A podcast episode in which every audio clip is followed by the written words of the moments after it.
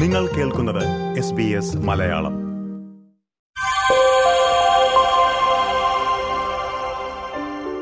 നമസ്കാരം. എല്ലാ പ്രിയ ശ്രോതാക്കൾക്കും ഓസ്ട്രേലിയയിലെ ദേശീയ മലയാള മാധ്യമമായ എസ് ബി എസ് മലയാളത്തിന്റെ ഈ പ്രത്യേക അഭിമുഖത്തിലേക്ക് സ്വാഗതം. മലയാളികൾക്ക് പ്രത്യേക ഒരു പരിചയപ്പെടുത്തലിന്റെ ആവശ്യമില്ലാത്ത വ്യക്തിത്വം. മജീഷ്യൻ മനുഷ്യസ്നേഹി ഗോപിനാഥ് മുതുകാട് നമുക്കൊപ്പമുണ്ട്. സ്വാഗതം എസ് ബി എസ് റേഡിയോ മലയാളത്തിലേക്ക്. വളരെ സന്തോഷം എസ് ബി എസ് മലയാളത്തിലെ പ്രിയപ്പെട്ട ശ്രോതാക്കളോട് സംസാരിക്കാൻ സാധിച്ചതിൽ എനിക്ക് ഒരുപാട് സന്തോഷമുണ്ട്. പ്രത്യേകിച്ച് സിഡ്നിയിലെ ഈ ഒരു ടേബിളിൽ ഇരുന്നുകൊണ്ട് ഇങ്ങനെ സംസാരിക്കാൻ സാധിക്കുന്നത് ജീവിതത്തിൽ ഒരു വലിയ ഭാഗ്യമായിട്ട് ഞാൻ കണക്കാക്കുന്നു. ഞാൻ കാര്യമായ ചോദ്യങ്ങളിലേക്ക് പോകുന്നതിന് മുമ്പ് ഞാനിപ്പോൾ ഓഫീസിലേക്ക് വരുന്നതിന് മുമ്പ് ഞാൻ എന്റെ പപ്പ ഇവിടെയുണ്ട് ഞാൻ പപ്പയോട് പറഞ്ഞു മജീഷ്യൻ ഗോപിനാഥ് മുതുകാട് വന്നിട്ടുണ്ട് എന്ന്. ആ പുള്ളി ഒരു നല്ല മനുഷ്യനല്ലേ? പുള്ളി വയ്യാത്ത പിള്ളേർക്ക് വേണ്ടി എന്തൊക്കെ കാര്യങ്ങളാണ് ചെയ്യുന്നത്? ഇപ്പൊ മാജിക്കൊക്കെ നിർത്തിയെന്ന് തോന്നുന്നു എന്നൊക്കെ പറഞ്ഞു. യഥാർത്ഥത്തിൽ ഈ മാജിക്കിന് ഒരു ഇടവേള നൽകിയിരിക്കുകയാണോ? രണ്ട് വർഷമായിട്ട് ഇപ്പോൾ മാജിക് ഒന്നും ചെയ്യുന്നില്ല. പരിപൂർണമായിട്ട് നിർത്തി. ഓക്കെ. ഇപ്പോ മാജിക് ചെയ്യുന്നത് ഈ കുട്ടികളുടെ ജീവിതത്തിൽ എന്തെങ്കിലും അത്ഭുതങ്ങൾ സൃഷ്ടിക്കാൻ സാധിക്കും എന്നുള്ളൊരു അന്വേഷണത്തിന്റെ ഭാഗമായിട്ടാണ് നിൽക്കുന്നത്. പ്രത്യേകിച്ച് ഇപ്പോൾ മുന്നൂറ് കുട്ടികളുണ്ട് എന്റെ കൂടെ. അപ്പോൾ മാജിക് എന്തുകൊണ്ട് നിർത്തി എന്ന് എന്നോട് പലരും ചോദിക്കാറുണ്ട്. മാജിക് ചെയ്തുകൂടെ എന്ന് ചോദിക്കാറുണ്ട്. പക്ഷെ ഞാനും ആലോചിച്ചതാണ്. ഞാൻ മാജിക്ക് നിർത്തണമോ എന്നുള്ളത് ആലോചിച്ചെടുത്ത ഒരു തീരുമാനമാണ്. വളരെയധികം ഒരു ഒരു കുറേ ദിവസങ്ങളായിട്ടുണ്ടായ ഒരു വല്ലാത്ത സ്ട്രെസ്സും സ്ട്രെയിനൊക്കെ അനുഭവിച്ചിട്ടാണ് നിർത്തണം എന്നുള്ളൊരു തീരുമാനം എടുക്കുകയും അത് അനൗൺസ് ചെയ്യുകയും ചെയ്തത്. എന്തുകൊണ്ട് അനൗൺസ് ചെയ്തു എന്ന് വെച്ച് കഴിഞ്ഞാൽ അനൗൺസ് ചെയ്തില്ലെങ്കിൽ ഞാൻ നിർത്തില്ല. കാരണം അത്രമാത്രം എന്റെ ഹൃദയത്തിലും എന്റെ രക്തത്തിലും എന്റെ മജ്ജയിലും മാംസത്തിലുമൊക്കെ അലിഞ്ഞു കിടക്കുന്ന ഒരു ഒരു ലോകമാണ് ഇന്ദ്രജാലം എന്ന് പറയുന്നത്. കാരണം വളരെ കുട്ടിക്കാലത്ത് തുടങ്ങിയതല്ലേ? ഏഴാമത്തെ വയസ്സിൽ തുടങ്ങി പത്താമത്തെ വയസ്സിൽ ആദ്യമായി സ്റ്റേജിൽ പെർഫോം ചെയ്തു. അങ്ങനെ മാജിക്കിൽ മാത്രം ജീവിച്ചൊരു മനുഷ്യനാണ്. ഞാൻ എന്റെ ലാസ്റ്റ് ഒരു ഘട്ടം വന്ന സമയത്ത് ലാസ് വേഗാസിലേക്ക് എന്റെ ജീവിതം പറിച്ചു നടന്നതൊക്കെ ചിന്തിച്ചതാണ്. അപ്പോഴാണ് ഒരു ഒരു സംഭവം വരുന്നതും. അതിന്റെ ഭാഗമായി ഈ ഒരു ലോകത്തേക്ക് ഞാൻ കടന്നു വരുന്നു ഞാൻ എന്റെ സ്വപ്നത്തിൽ പോലും ഇല്ലാത്തൊരു കാര്യമായിരുന്നു. അങ്ങനെ ഈ ലോകത്തേക്ക് വന്നു. പക്ഷേ അവരുമായിട്ട് ഇഴുകിച്ചേർന്ന് അവരിലേക്ക് ഞാൻ ഇറങ്ങിച്ചെന്ന സമയത്ത് അവരിൽ വന്ന അത്ഭുതങ്ങൾ. അതുപോലെ തന്നെ അവരിൽ ഉണ്ടായ വലിയ വലിയ മാറ്റങ്ങൾ. ആ മാറ്റം കണ്ടപ്പോൾ ഈ ഒരു ലോകത്തേക്ക് കൂടുതൽ കാര്യങ്ങൾ ശ്രദ്ധിക്കണമെന്ന് തോന്നി. ഒരുപാട് ആലോചിച്ചു രണ്ടും ഒരുമിച്ച് കൊണ്ടുപോകാൻ സാധിക്കും എന്നുള്ളത്. പക്ഷേ ഒരു തീരുമാനത്തിലെത്തി നടക്കില്ല. കാരണം ഈ കുട്ടികൾക്ക് വേണ്ടിയിട്ട് ഒരുപാട് കാര്യങ്ങൾ ചെയ്യേണ്ടതുണ്ട്. അപ്പം അതിനു വേണ്ടി ഈ ഇനിയിപ്പോൾ നമുക്ക് എന്തായാലും ജീവിച്ചിടത്തോളം ജീവിക്കാൻ പറ്റില്ലല്ലോ. അപ്പോൾ ജീവിക്കുന്ന കാലത്ത് ഈ കുട്ടികൾക്ക് വേണ്ടിയിട്ട് പരമാവധി കാര്യങ്ങൾ ചെയ്യണം എന്നുള്ളൊരു ആഗ്രഹത്തോടു കൂടിയാണ് നിൽക്കുന്നത്. അതുകൊണ്ട് ഇപ്പോൾ മാജിക് അവസാനിപ്പിച്ചു. കഴിഞ്ഞ രണ്ട് വർഷമായിട്ട് പെർഫോമൻസ് ഒന്നുമില്ല ട്രൂപ്പെല്ലാം പോയി. എന്റെ മാജിക്കിന്റെ ഉപകരണങ്ങളെല്ലാം ഒരു ടാർപോളിന്റെ ഇടയിൽ പൊടി പിടിച്ച് കിടക്കുകയാണ്. തിരിഞ്ഞു നോക്കാറില്ല. ഇപ്പോൾ നൂറ് ശതമാനം ഈ കുട്ടികളോടൊപ്പമാണ് എന്റെ ജീവിതം. ഞാൻ നേരത്തെ പറഞ്ഞല്ലോ എന്റെ രക്തത്തിൽ അലിഞ്ഞു ചേർന്നൊരു കാര്യം അവിടുന്ന് മാറിപ്പോവില്ലല്ലോ. അതങ്ങനെ കിടക്കുകയാണല്ലോ അതിനകത്ത്. പ്രൊഫഷണൽ ഷോസ് പരിപൂർണമായിട്ട് നിർത്തി എന്നുള്ളതാണ് ഞാൻ ഉദ്ദേശിച്ചത്. ഇപ്പോൾ വേണമെങ്കിൽ കാണിക്കാം. പക്ഷേ ഞാൻ അതിനു മുമ്പ് ഒരു കാര്യം ചോദിച്ചിട്ട്? ഭയങ്കര കൈയടക്കം ഇല്ലെങ്കിൽ പരിശീലനമൊക്കെ കൃത്യമായി വേണ്ട ഒരു കലയാണല്ലോ ഈ ജാലവിദ്യ എന്ന് പറയുന്നത്. അതിനൊക്കെ സമയം കിട്ടാറുണ്ട്? ഇല്ല ഇപ്പം ചെയ്യാറില്ല പരിശീലിക്കാറില്ല. പട്ട് പണ്ടൊക്കെ ഞാൻ നാല് മണിക്ക് എണീറ്റ് എല്ലാ ദിവസവും മിസ്ലൈറ്റ് ഓഫ് ഹാൻഡ് കൈയടക്കം ഇത്തരം ജാലവിദ്യകൾ നിരന്തരമായിട്ട് പ്രാക്ടീസ് ചെയ്യുമായിരുന്നു. പ്രത്യേകിച്ച് കപ്സ് ആൻഡ് ബോൾസ് എന്നൊക്കെ പറയുന്ന ചെപ്പും ബന്ധം എന്ന് പറയില്ലേ പണ്ട് ചെപ്പടി വിദ്യ എന്ന് പറയുന്നില്ലേ? ആ മാജിക്കൊക്കെ ഒരു ദിവസം നമ്മൾ പ്രാക്ടീസ് ചെയ്തില്ലെങ്കിൽ അറിയും പെട്ടെന്ന് മനസ്സിലാവും ഓഡിയൻസിന് മനസ്സിലാവും. യഹൂദി മനിഹിൻ പറയുന്നുണ്ടല്ലോ ഞാൻ ഒരു മാസം പ്രാക്ടീസ് ചെയ്തില്ല എന്നുണ്ടെങ്കിൽ അത് എന്റെ പിന്നെ എന്താ പറയുക ഓഡിയൻസ് അറിയും. ഒരു ആഴ്ച പ്രാക്ടീസ് ചെയ്തില്ല എന്നുണ്ടെങ്കിൽ എന്റെ സ്റ്റേജിലുള്ള എന്റെ കൂടെയുള്ളവർ അറിയും. ഒരു ദിവസം പ്രാക്ടീസ് ചെയ്തില്ലെങ്കിൽ ഞാൻ അറിയും. എന്റെ അറിവാണ് ഏറ്റവും പ്രധാനം എന്ന് പറയുന്നത് പോലെ ഒരു ദിവസം പ്രാക്ടീസ് ചെയ്തില്ലെങ്കിൽ തീർച്ചയായിട്ടും നമ്മൾ അറിയും. അതിനകത്ത് പാളിച്ച വന്നു എന്നുള്ള കാര്യം. അതുകൊണ്ട് എല്ലാ ദിവസവും പ്രാക്ടീസ് ചെയ്യണം. പക്ഷേ ഇപ്പം ഞാൻ രണ്ട് വർഷമായിട്ട് ആ ഒരു ലോകത്തെക്കുറിച്ച് ചിന്തിക്കാറേയില്ല. ഞാൻ പണ്ടൊക്കെ കാണുന്ന കാഴ്ചകളിലും ചിന്തിക്കുന്നത് മുഴുവൻ മാജിക്കായിരുന്നു പക്ഷേ ഇപ്പം മാജിക്കിനെ കുറിച്ച് ചിന്തിക്കുന്ന പോലുമില്ല. നൂറ് ശതമാനം ചിന്തിക്കുന്നത് ഈ കുട്ടികളെ എങ്ങനെ നമുക്ക് ഉയർത്തിയെടുക്കാം? അവരിൽ എങ്ങനെ ഇന്ദ്രജാലം സൃഷ്ടിക്കാമെന്ന് മാത്രമാണ് ഇപ്പോൾ ഉള്ള ചിന്ത. എന്നോട് കുറച്ച് മുമ്പ് പറഞ്ഞല്ലോ ഒരു പ്രത്യേക സംഭവം ഉണ്ടായി അതാണ് മജീഷ്യന്റെ ഒരു ജീവിതത്തിൽ നിന്ന് ഈ ഭിന്നശേഷിക്കാരായ കുട്ടികളുടെ ഒരു ജീവിതത്തിലേക്ക് മാറിയതെന്ന്. എന്തായിരുന്നു ആ സംഭവം എന്നൊന്ന് പങ്കുവയ്ക്കുമോ? സംഭവം കാസർഗോഡ് ഒരു പ്രോഗ്രാമിന് പോയതാണ്. കാസർഗോഡ് പ്രോഗ്രാം എന്ന് പറഞ്ഞാൽ കാസർഗോഡിന്റെ പ്രത്യേകത അറിയാമെന്ന് വിചാരിക്കുന്നു. എൻഡോസൽഫാന്റെ ഒരു ദുരിത മേഖലയാണ് അപ്പം ഇപ്പോഴും നമ്മളവിടെ പോയി കഴിഞ്ഞാൽ കാണാൻ സാധിക്കുന്നത് ഓരോ വീടുകളിലും ഇത്തരത്തിലുള്ള ധാരാളം ധാരാളം കുട്ടികളുണ്ട്.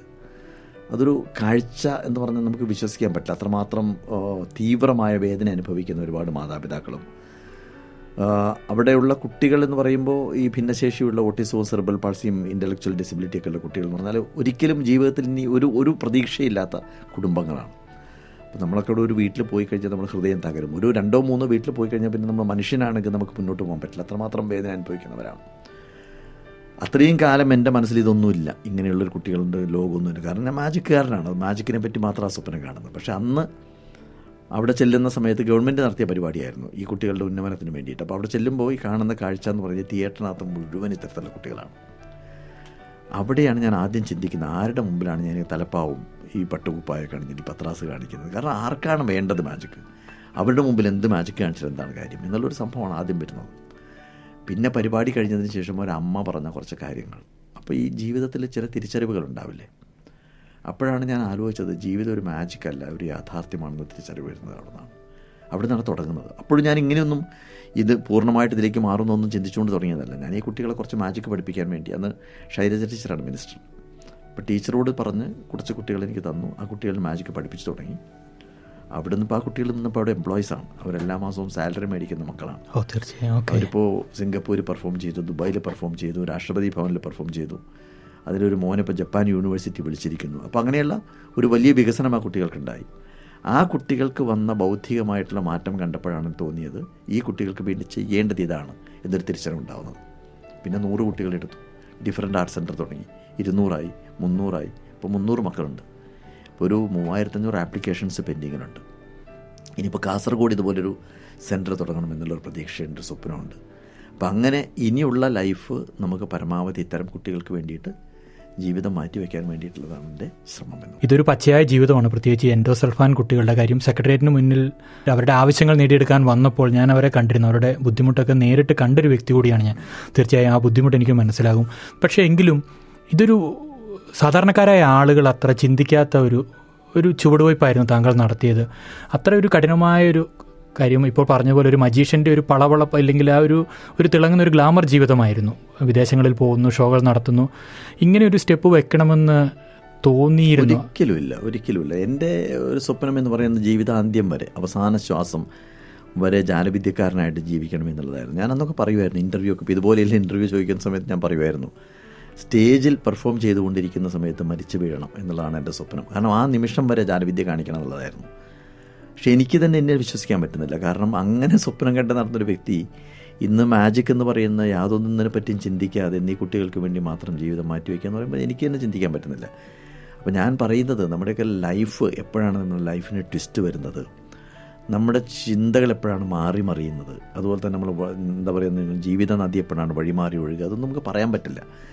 ഇതൊക്കെ എല്ലാവരുടെയും ജീവിതത്തിൽ സംഭവിക്കാം. ഒരു ഒരു ഒരു മൊമെന്റ് അപ്പോൾ ആ ഒരു തിരിച്ചറിവ്. പക്ഷേ ഞാൻ ഇന്ന് ഞാൻ ആലോചിക്കാറുണ്ട്. പലപ്പോഴും ഞാൻ എന്റെ ജീവിതത്തിൽ നോക്കുന്ന സമയത്ത് ഒരു മൂന്ന് ഘട്ടങ്ങളാണ്. ആദ്യത്തെ ഒരു ഘട്ടം എന്ന് പറയുന്നത് ഈ മാജിക് പഠിപ്പിച്ച് പഠിച്ചു കഴിഞ്ഞ ഉടനെ തന്നെ എന്റെ ഒരു സ്വപ്നം എന്ന് പറയുന്ന ആളുകളുടെ കണ്ണിൽ വിസ്മയം വിരിയിക്കുക എന്നുള്ളതാണ്.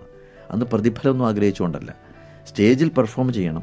കാഴ്ചക്കാരന്റെ കണ്ണിൽ വിസ്മയം വിരിയിക്കണം. ഇത് മാത്രമാണ് സ്വപ്നം. ഒരു സംതൃപ്തി സംതൃപ്തി. അതൊരു അതൊരു ഇഷ്ടം. അത് മാത്രമേ ഉണ്ടായിരുന്നു പിന്നെ പ്രൊഫഷനായി കമേഴ്സ്യലായി പിന്നെ മാജിക്കിന് പെർഫോമൻസ് പിന്നെ യാത്രകൾ അതുപോലെ തന്നെ ട്രൂപ്പ് പുതിയ പുതിയ മാജിക്ക് കണ്ടെത്തണം വാശിയായി പുതിയ മാജിക്ക് കണ്ടെത്തണം. ഇങ്ങനെയുള്ള ഒരു വലിയ ലോകത്തേക്ക് പോയാണ്.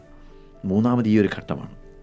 ഇപ്പം ഞാൻ ആലോചിക്കും ഞാൻ പലപ്പോഴും ഇതിലേതാണ് എന്റെ ജീവിതത്തിൽ ഏറ്റവും സംതൃപ്തമായ കാലഘട്ടം എന്നുള്ളത് നൂറ് ശതമാനം ഞാൻ നെഞ്ചിൽ കൈവച്ച് പറയുന്നു ഇപ്പം ഞാൻ ജീവിക്കുന്നത് ഇതാണ് ജീവിതത്തിന്റെ അർത്ഥം എന്നുള്ളതും.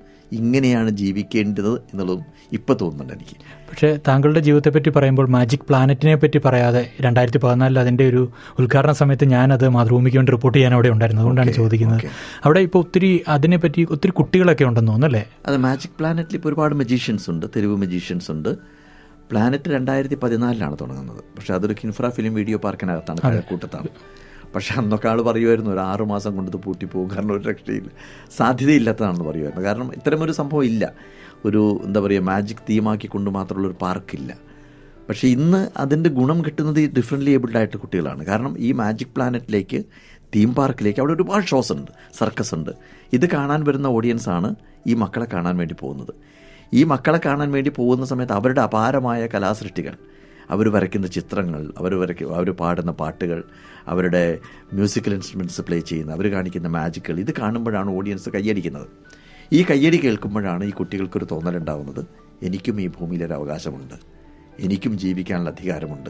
എന്ന് അവരറിയാതെ ഇന്റലക്ച്വൽ ഡിസബിലിറ്റി ഉള്ളൊരു കുട്ടി പോലും തിരിച്ചറിയുന്നത് അവിടെയാണ്. ആ തിരിച്ചറിവാണ് അവരുടെ ബൗദ്ധികമായിട്ടുള്ള മാറ്റം അവർക്കുണ്ടാക്കുന്നത്. അപ്പോൾ ഇത് രണ്ടും ഇപ്പോൾ ചേർന്ന് നിൽക്കുകയാണ്. മാജിക് പ്ലാനറ്റും ഈ ഡിഫറെന്റ് ആർട്ട് സെന്ററും ഒരുമിച്ചാണ് നിൽക്കുന്നത്. ഓക്കെ ഞാൻ അറിയാനുള്ള ആഗ്രഹം കൊണ്ട് ചോദിക്കുകയാണ്. ഇതൊരു റെസിഡൻഷ്യൽ സംവിധാനമാണോ? കുറച്ച് കുട്ടികൾക്ക് അവിടെ ഞാൻ എന്റെ സ്ഥലമൊക്കെ എഴുതി കൊടുത്ത് വീട് വെച്ച് കൊടുത്തിട്ടുണ്ട്. ബാക്കിയുള്ള കുട്ടികളെല്ലാം പുറത്ത് വാടകയ്ക്ക് താമസിക്കുന്നു. കാരണം കേരളത്തിൽ അങ്ങോളം ഇങ്ങോളം ഉള്ള കുട്ടികളുണ്ട്. കാസർഗോഡും കണ്ണൂരൊക്കെ ഉള്ള കുട്ടികളുണ്ട്. രാവിലെ നമ്മൾ ആ കുട്ടികളെ പിക്ക് ചെയ്യും. നാല് ബസ്സുണ്ട്. അതിനകത്ത് പിക്ക് ചെയ്ത് കൊണ്ടുവന്നിട്ട് അവിടെ അവർക്ക് രാവിലെ മുതൽ യോഗ തുടങ്ങിയിട്ടുള്ള ട്രെയിനിങ് ആണ്. വൈകുന്നേരം തിരിച്ചു കൊണ്ടാക്കും. നമ്മൾ ഒരു ഒരു ഫാമിലിയിൽ നിന്ന് പോലും ഒരു രൂപ പോലും ഇതുവരെ പ്രതിഫലം മേടിച്ചിട്ടില്ല. എല്ലാ കുട്ടികൾക്കും എല്ലാ മാസവും എല്ലാ ഒന്നാം തീയതി നമ്മൾ സ്റ്റൈപ്പൻഡ് കൊടുക്കുന്നുണ്ട്. ഈ കുട്ടികളുടെ ഭക്ഷണം നമ്മളിവിടെ വന്ന് പ്രൊവൈഡ് ചെയ്യുന്നുണ്ട്. പാരൻസിന്റെ ഭക്ഷണം പ്രൊവൈഡ് ചെയ്യുന്നുണ്ട്. പാരൻസിന് വേണ്ടി കരിസ്മ എന്ന് പറഞ്ഞ സെന്റർ ഉണ്ടാക്കിയിട്ട് അവർക്കതിൽ നിന്നുള്ള വരുമാനം കിട്ടുന്നുണ്ട്. ഇങ്ങനെ ഒരു വ്യത്യസ്തമായ രീതിയിലാണ് അതിന്റെ സംവിധാനം ഞാൻ ചോദിക്കുന്നുണ്ടെന്ന് വിചാരിക്കും ഞാൻ അതാ ചോദിക്കാൻ വന്നത്. ഇതൊരു കാശ് ചിലവുള്ളൊരു പരിപാടിയാണ്. കാര്യം ഇത്രയും കുട്ടികൾക്ക് വേണ്ടി അവരുടെ ജീവിതം മുന്നോട്ട് കൊണ്ടുപോകുന്നത് താങ്കളുടെ മുൻപത്തെ ജീവിതം എന്ന് പറഞ്ഞാൽ കാശ് ഇങ്ങോട്ട് ഓരോ ഷോയ്ക്കും പ്രതിഫലം വളരെ എന്താ പറയുക ഒരു ത്രിൽഡ് ലൈഫായിരുന്നു ആ സമയത്തിന്റെ നല്ല വരുമാനം ഉണ്ടായിരുന്നു.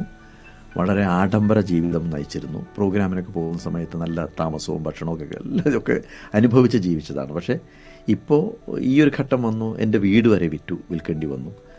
മാജിക് കൊണ്ടുണ്ടാക്കിയ സകല സമ്പാദ്യവും ഞാൻ ഈ ട്രസ്റ്റിലേക്ക് കൊടുത്തു. ഇപ്പോൾ എങ്ങനെ മുന്നോട്ട് പോകുന്നു എന്ന് ചോദിച്ചു കഴിഞ്ഞാൽ കുറേ നല്ല മനുഷ്യരുള്ളത് കൊണ്ടാണ്. അവിടെ വന്ന ആളുകൾ ഡൊണേറ്റ് ചെയ്യുന്നുണ്ട്. ഇപ്പോൾ മറ്റുള്ള രാജ്യങ്ങളിൽ ഇപ്പോൾ ഓസ്ട്രേലിയയിൽ നിന്നും ഒക്കെ വരുന്നുണ്ട് ആളുകൾ അവിടെ. വന്നു കഴിഞ്ഞാൽ അവർ ഈ കുഞ്ഞുങ്ങളെയൊക്കെ കണ്ടിട്ട് മാജിക് പ്ലാനറ്റിൽ ഇപ്പോൾ ടിക്കറ്റ് ഒന്നുമില്ല. ആർക്ക് വേണമെങ്കിലും. അപ്പോൾ അവരെ വന്നിട്ട് ഡൊണേറ്റ് ചെയ്യുന്നുണ്ട്. ആ ഡൊണേഷനെ കൊണ്ടാണ് ഇപ്പോൾ കാര്യങ്ങളെല്ലാം മുന്നോട്ട് പോയിക്കൊണ്ടിരിക്കുന്നത്. ഇതുവരെ ഒരു വിഘാതവും വന്നിട്ടില്ല. ഒരു ഒന്നാം തീയതി നമുക്ക് അവർക്ക് സ്റ്റൈപ്പൻഡ് കൊടുക്കാൻ പറ്റാത്തൊരു സിറ്റുവേഷൻ വന്നിട്ടില്ല. ഭക്ഷണം മുടങ്ങിപ്പോയിട്ടില്ല. കോവിഡിന്റെ കാലഘട്ടത്തിൽ പോലും ഒരു ബുദ്ധിമുട്ട് വന്നിട്ടില്ല. അത് ഒരു പക്ഷേ ആ മക്കളുടെ ഒരു എന്താ പറയുക. പ്രാർത്ഥനയോ അല്ലെങ്കിൽ അവരുടെ ഒരു അവരുടെ കൂടെ നമ്മൾ നിൽക്കുന്നതിന്റെ പേരിലുണ്ടാവുന്ന സ്വാഭാവികമായിട്ട് സംഭവിക്കുന്നതായിരിക്കാം. ഒരു പ്രത്യേക ഒരു തിരിച്ചറിവ് ഇല്ലെങ്കിൽ ജീവിതത്തിന്റെ ഒരു ഘട്ടത്തിലെത്തിയപ്പോൾ ഒരു തോന്നലിൽ നിന്നാണ് താങ്കൾ ഇങ്ങനെ ഒരു തുടങ്ങിയെന്ന് പറഞ്ഞു. താങ്കളാണെങ്കിൽ ലോകത്തിന്റെ വിവിധ ഭാഗങ്ങളിൽ സന്ദർശിച്ചിട്ടുണ്ട്. പ്രത്യേകിച്ച് ഈ ഒരു ചുവടുവയ്പ്പിന് ശേഷവും പല രാജ്യങ്ങളിൽ പോയിട്ടുണ്ടാകുമല്ലോ. പ്രത്യേകിച്ച് ഈ ഓസ്ട്രേലിയയിലൊക്കെ വന്നു കഴിയുമ്പോൾ ഭിന്നശേഷിക്കാർക്ക് വേണ്ടി ഒട്ടേറെ കാര്യങ്ങൾ ചെയ്യുന്നുണ്ട്. ഈവൻ റോഡിൽ പോലും ഇല്ലെങ്കിൽ സ്ട്രീറ്റിൽ പോലും നമുക്ക് കാണാൻ സാധിക്കും. അപ്പോൾ ഇങ്ങനെ ഒരു കാര്യം എന്റെ കുട്ടികൾക്ക് കിട്ടിയിരുന്നെങ്കിൽ അല്ലെങ്കിൽ എന്റെ നാട്ടിൽ ഉണ്ടായിരുന്നെങ്കിൽ അവരുടെ ജീവിതം കുറച്ചുകൂടി മെച്ചപ്പെടുമായിരുന്നു. അങ്ങനെ താങ്കൾക്ക് എന്തെങ്കിലും തോന്നിയിട്ടുണ്ടോ? ആയിരം തവണ തോന്നിയിട്ടുണ്ട്. കാരണം നാട്ടിലെ ഈ കുട്ടികളെ സംരക്ഷിക്കുന്ന കാര്യത്തിൽ പ്രത്യേകിച്ച് സംവിധാനങ്ങളൊന്നും കാര്യമായിട്ടൊന്നും ഇല്ല തുറന്ന് പറയുന്നതിൽ ബുദ്ധിമുട്ടൊന്നും വിചാരിക്കരുത്. കാരണം അങ്ങനെയാണ് അവിടെ.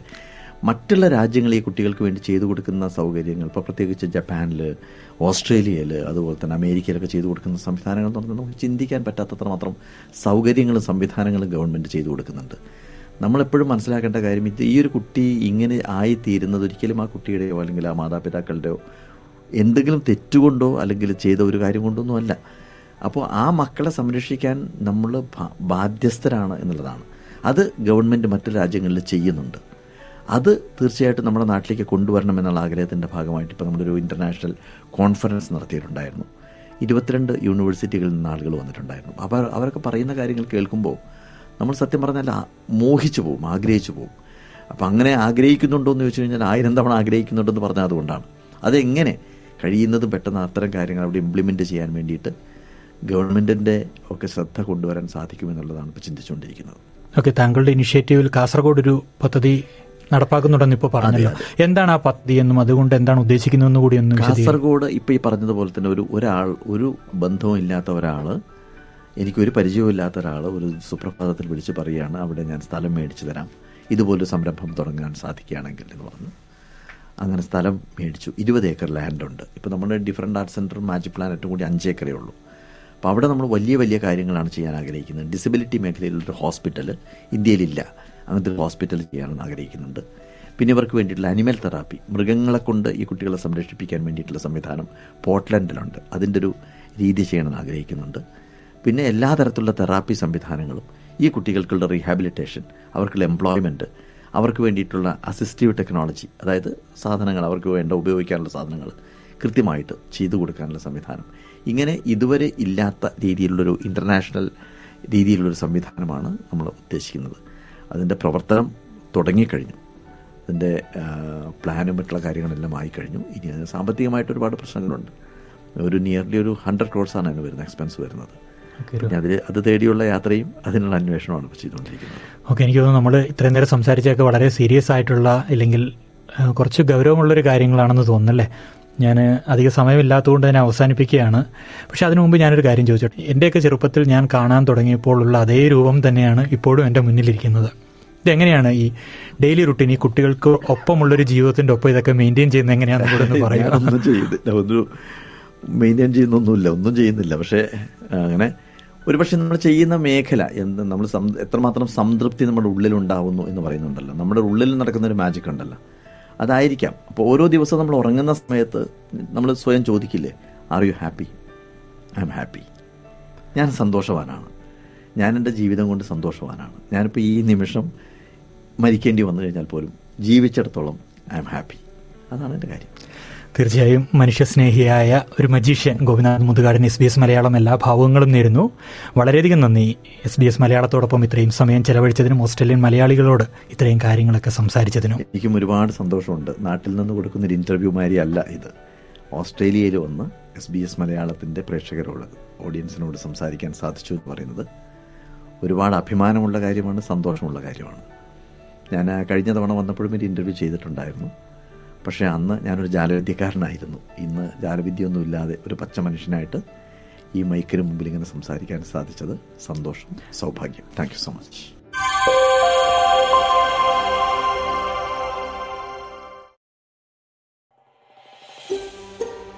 ഇതുപോലുള്ള കൂടുതൽ പരിപാടികൾ കേൾക്കണമെന്നുണ്ടോ? ആപ്പിൾ പോഡ്കാസ്റ്റിലും ഗൂഗിൾ പോഡ്കാസ്റ്റിലും സ്പോട്ടിഫൈയിലും കേൾക്കാം. അല്ലെങ്കിൽ നിങ്ങൾ പോഡ്കാസ്റ്റ് കേൾക്കുന്ന മറ്റെവിടെയും.